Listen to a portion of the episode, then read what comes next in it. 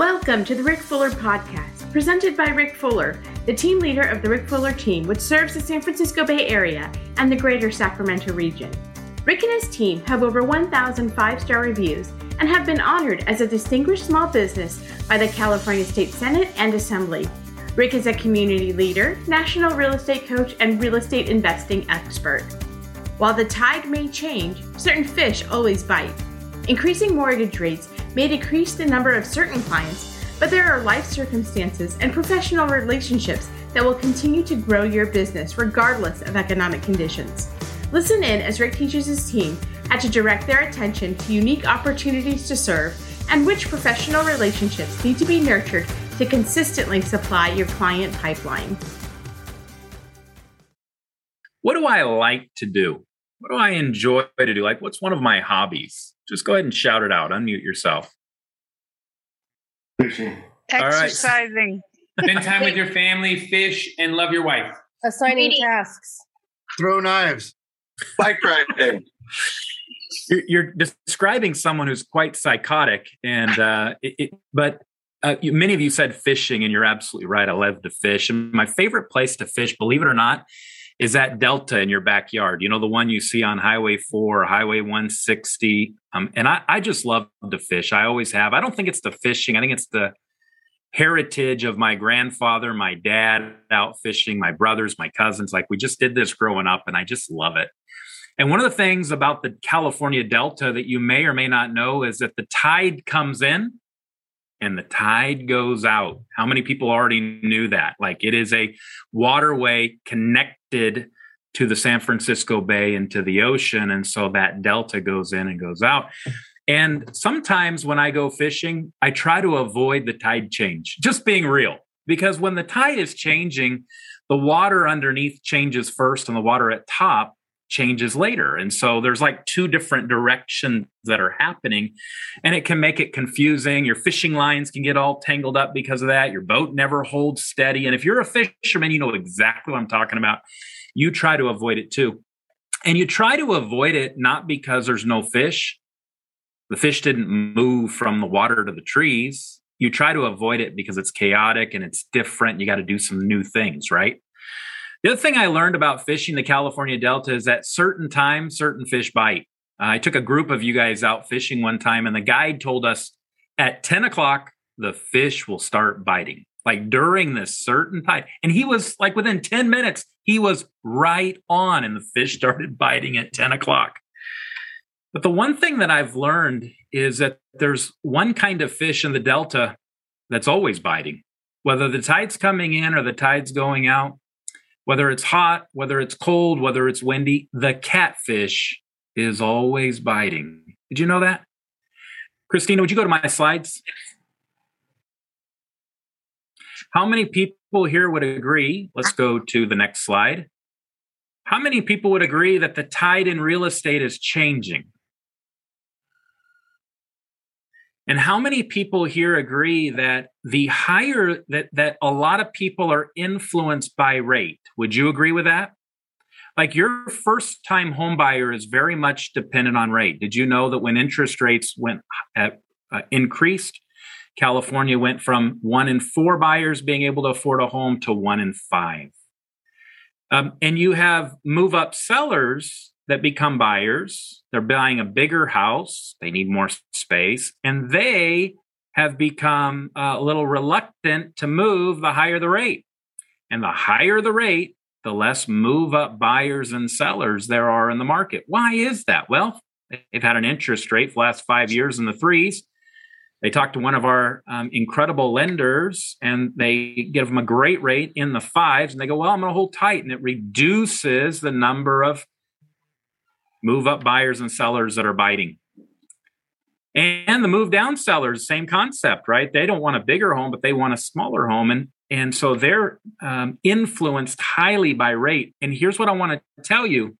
The Fed meets next week in Jackson Hole, Wyoming. And that's a huge Fed. It's a huge meeting that occurs with over 100 economists. And then our next Fed meeting will occur in September. If the rate goes higher, you will see less of these in the market. Would you agree with that? Because they are highly influenced by rate. But as this tide changes, I want to remind you, there are certain fish that are always biting. There are always catfish out there. And these fish are not influenced by rate. And if you're looking at your client mix and you go, Rick, I had this amount of clients before and it's shrinking because these ones I have that have been influenced by rate, well, I just don't have as many as I did 3 months ago, 6 months ago, or a year ago. You need to catch some catfish. You need to begin catfishing. You need to change your technique. You can't use the same technique to catch a catfish as you do a sturgeon. They're very different. And what we found is that there are certain types of fish that are always biting. There are certain types of clients that are always buying and selling real estate. And the higher your rate gets, the less clients that you have that are going to be influenced by rate in the market.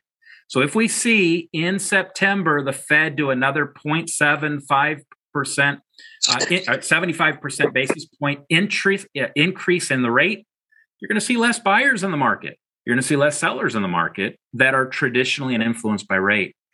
But there are certain ones that are, the higher the rate, you have the same number of clients. And you need to add these to your client mix. Christina, next slide. All right, so what are those clients? I'm going to walk you through these quickly. By the way, if you want to hear more about these, I will intentionally spend time over the next several team meetings to kind of cover these in the future. Just chime in the chat box if you would like to learn more. Here's a couple of them. You have opportunities to serve corporate relocation. It's not influenced by rate, influenced by career relocation. Who's the relationship? What's the relationship? HR managers. Man, I used to go to the Embarcadero building, take BART all the way. They're not influenced by rate. They're influenced by career relocation. Divorce. Friends, they're not influenced by rate. They're influenced because their marriage is dissolved. That's the technical term for it. And who do you need to have a relationship with to be able to serve people that are going through a divorce? We need divorce attorneys. There are people that are going to be meeting with their tax professional in the next month because their extension on their taxes expires in October, and they need tax strategy. They're not influenced by rate. Matter of fact, the higher the rate for them, the better, because mortgage interest deduction is the only thing that's interest deductible. And they're going to save taxes, and you need tax professionals. So let me ask you this. When was the last time you had a lunch, coffee, breakfast, a one-on-one with a tax professional? Because they will refer you. How about a 1031 exchange? They're not influenced by rate. Did you know that 37% of homeowners across the U.S. do not have a mortgage? Are they influenced by rate? Say no. They're influenced by better yields, higher rates of return, cash on cash investment. Who should you be talking to? Property managers, because they want to move property from one location to the next. All right, here's the one I want to concentrate with you today. Trust and probate. This is an opportunity to serve. They're not influenced by rate. What are they influenced with? By a death of a loved one, right? And who do you need to have a relationship with? Your estate planning attorneys. Friends, these are the catfish in the market. Tides are changing, and your ability to have fish in your basket that you know that you can catch on a regular basis that aren't influenced by higher rate, lower rate, this shifting tide that's going back and forth makes all the difference in your business. Next slide. Let's dive a little deeper into probate, because the moment I said that word, like many of you are like, what is it? How does it work? And most real estate agents I found, they overcomplicate it. They make it so complicated. This is not a complicated business for you to be in. It's super simple. Here's what a probate is. It's a court process. It's a legal process. And it's when a homeowner dies and they don't have one of these three things. They are going through a California court probate process. Here are the three. Their title is not held in joint tenancy. Remember that word from your real estate textbooks? Like there's joint tenancy, there's tenants in common. Okay, we're talking joint tenancy has what? Right of survivorship. So it automatically goes to that person that they have jointly on title. So they hold it as an individual. They hold it as a sole person, as a sole entity. They hold it as tenant in common, and their half, their share, needs to go through probate. Here's number two. The title was not held in a trust. A trust prevents them from going to probate. It pre-decides how the distribution of their real estate assets are going to occur. And number three, there is no revocable transfer on death recorded. This is a deed you can have recorded. It's not a will. It's not a trust.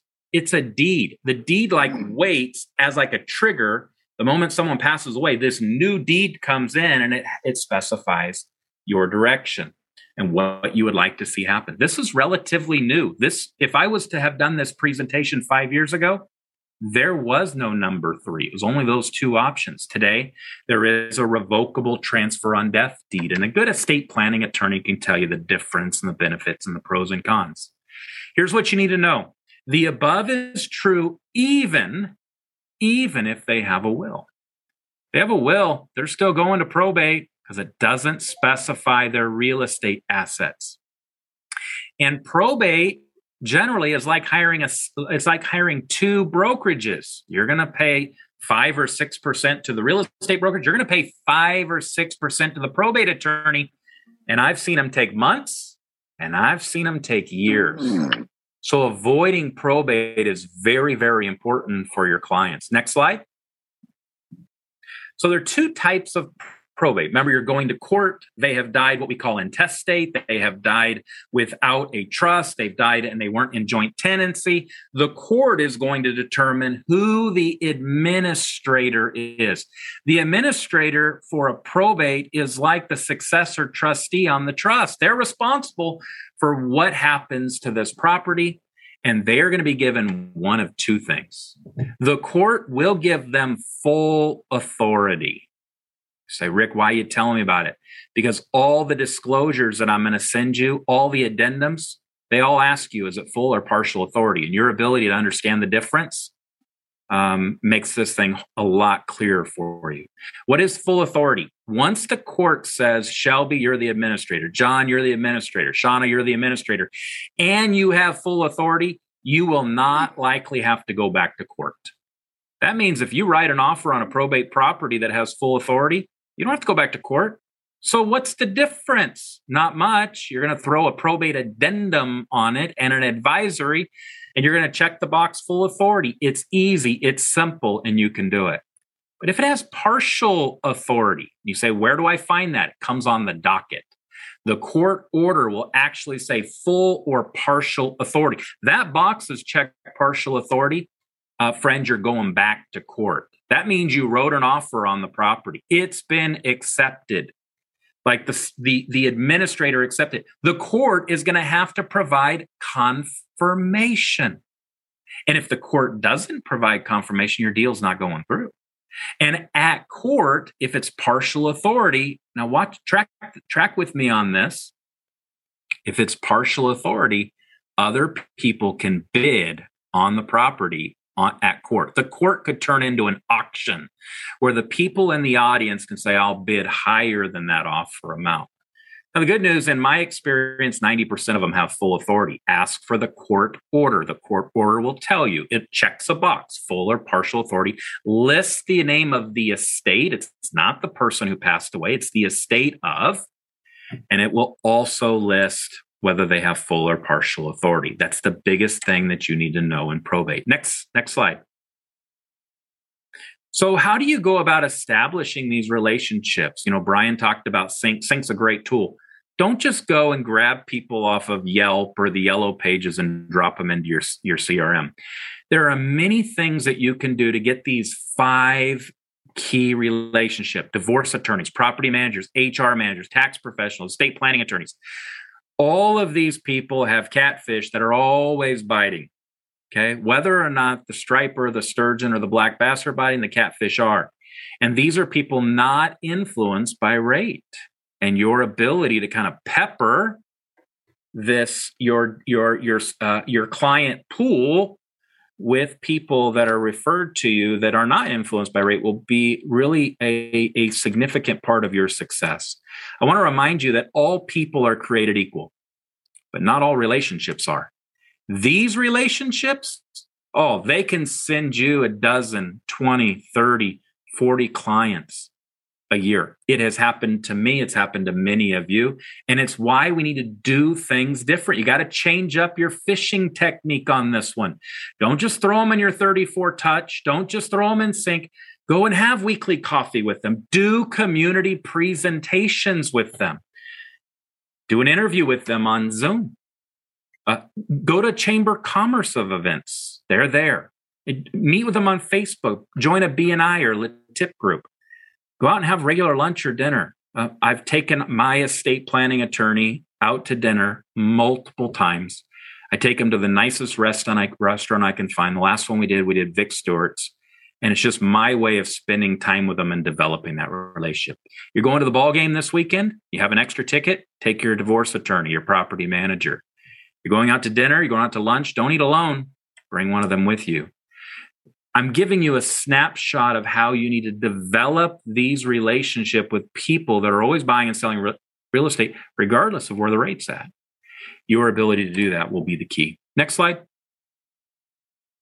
Okay, so what resources can I give you? You're going to get an email here probably within the hour that I've pre-written for you, and it's going to give you the 3 documents on SkySlope that you're going to use. It's super simple. It's an advisory, a probate advisory, a probate listing addendum, not an amendment. Amendments are created after a transaction. This is before a transaction. And you're going to use a probate listing addendum. It's going to say things like you can't charge more than 6%. That's by law. It's going to say things that your listing can't be more than 90 days. That's by law.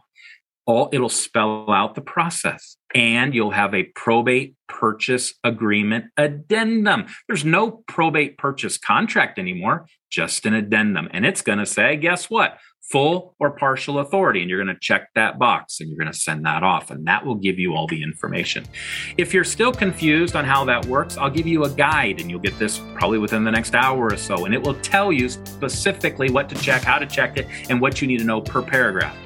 And finally, I'm going to include a video. It's about an hour long about how you write this, including using what's called a representation capacity signature disclosure. Simply saying, I'm the estate and you're the administrator and I have authority to sign. That's all it's doing. These 3 simple tools will be coming your direction with some of the notes from my conversation here today. So you feel comfortable working with probates and with those that are buying and selling real estate regardless of the direction of interest rates.